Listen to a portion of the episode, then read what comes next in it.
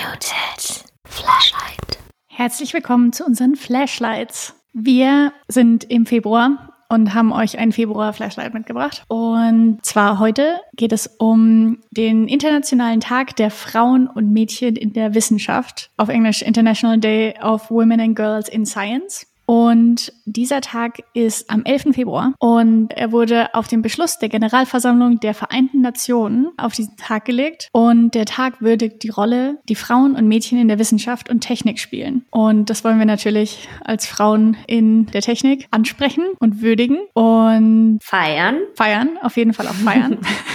und Ziel des Tages ist es, den vollwertigen und gleichberechtigten Zugang zur Teilnahme an der Wissenschaft für Frauen und Mädchen zu fördern. So steht es auf Wikipedia. Und Ellen hat noch mal ein bisschen weiterführende Ziele gefunden. Genau. Achso, ich dachte, da kommt noch ein Wort. da habe ich gewartet. Genau, ich habe nämlich noch mal so ein bisschen ergoogelt, warum ist das überhaupt wichtig und dazu einen Artikel gefunden, den ich euch in Gänze nochmal verlinke. Und zwar soll uns der Tag auch daran erinnern, dass wir immer noch den Zugang für Frauen in Richtung Technology und Science und eben auch die Bildung in die Richtung zur Verfügung stellen müssen und eben auch ein Environment schaffen müssen, das für weibliche Scientists und Technologen auch überhaupt gut ist. Genau, und warum ist das auch wichtig? Ich würde das Zitat einfach mal vorlesen, weil mein Gehirn heute nicht englische Sätze lesen und sie dann auf Deutsch wiedergeben kann, wie ihr gerade an meinem Stottern gemerkt habt.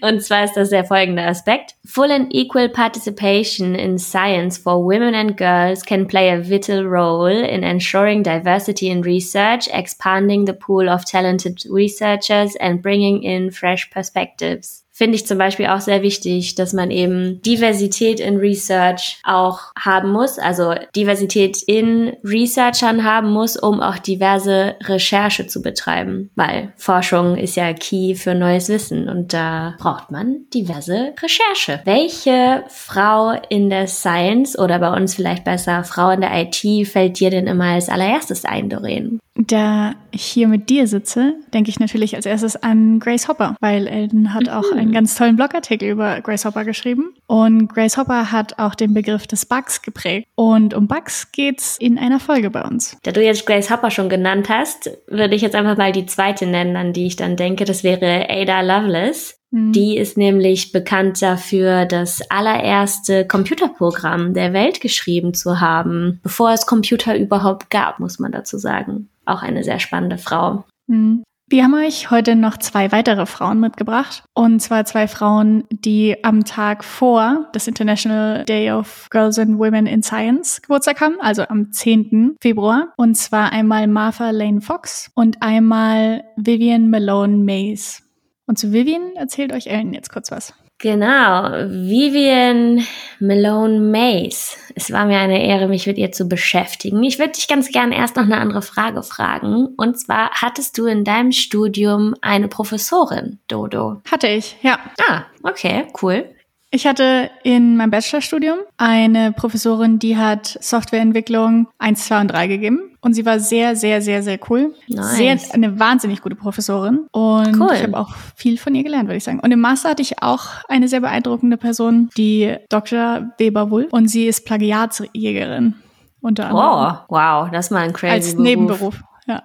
Ja, Krass. Ich hatte nämlich keine Professorin in meinem gesamten Studium. Und es führt mich so ein bisschen zu Vivian Malone Mays über. Warum, das erfahrt ihr jetzt anhand ihrer Geschichte. Sie ist nämlich in Texas geboren, 32, 1932 und ist afroamerikanische Mathematikerin und Hochschullehrerin. Als eine People of Color ist das echt was Spannendes, denn sie hat auf ihrem Weg so einige Hindernisse deshalb erfahren müssen oder überwinden müssen, weil beispielsweise wurde ihr die Zulassung an der Baylor University verweigert und stattdessen hat sie dann Sommerkurse an der Uni in Texas besucht. Dann durfte sie zum Beispiel bestimmte Vorlesungen von einem Professor Robert Lee Moore nicht besuchen und dann nicht teilnehmen. Und teilweise auch an Sitzungen außerhalb des Campus konnte sie auch nicht mitmachen, weil die dann in einem Café abgehalten wurden, das nach dem Texas-Recht Afroamerikaner nicht zugänglich war.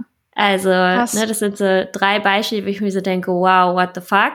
Und dann mhm guckt man nochmal weiter, weil sie dann nämlich promoviert hat mit einer Dissertation über Structure Problem in Asymptotic Analysis. Und ich weiß jetzt nicht im Detail, worum es da ging. Ich bin auch leider keine Mathematikerin, aber ihre Forschung war wohl so innovativ, dass sie dann Bundesstipendien bekam und darüber sich qualifizieren konnte für den Beruf als Vollzeitprofessorin an der Mathematischen Fakultät der Baylor University, wo sie dann eingestellt wurde. Wenn man das jetzt mal gegenhält gegen diese Hindernisse, die sie schon hat, um alleine ein Studium abzuschließen, also ich will mir gar nicht vorstellen, ich meine, selbst heute, bei dir war es jetzt ja relativ gut, aber selbst heute sind Professorinnen ja schon nicht so crazy vertreten. Und dann in solchen Zeiten, wo du als Afroamerikanerin nicht mal dieses Café betreten durftest, schaffst du es, Professorin an einer Uni zu werden. Das finde ich schon richtig, richtig beeindruckend. Ja, total. Also, dass du dann auch diese Willensstärke hast, da dich durchzusetzen und obwohl dich Leute nicht da haben wollen, zu sagen, hey, aber ich gehöre hier hin und ich will das und das ist meine Leidenschaft, das ist schon ziemlich krass.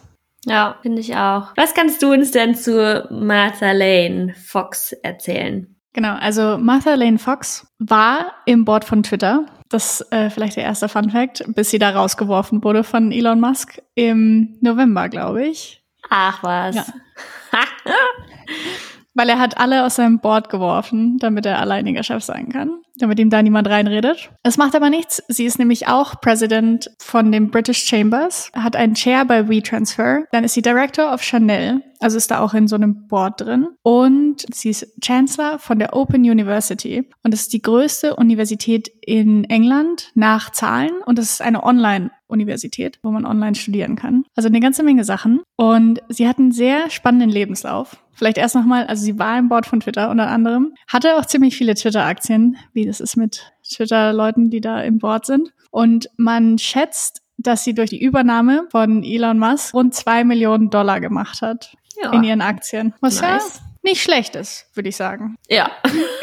Und wer ist sie? Sie hat 1998 lastminute.com gegründet. Und ich kenne das sogar noch. Das ist so ein, es war so ein Reisebüro quasi oder so ein Online-Reisebüro, hm. glaube ich zumindest, dass es das war. Und sie hat es quasi in dieser Dotcom-Bubble gegründet und das dann hochgezogen und dieses Online-Reisebüro und anscheinend Geschenkeversandhaus. Und die Firma hat den Dotcom-Crash überlebt und wurde 2005 für 557 Millionen Pfund gekauft durch Sabre Holdings oder wie man das ausspricht. Und man schätzt, dass sie damit quasi nur als persönlichen Benefit 13 Millionen gemacht hat.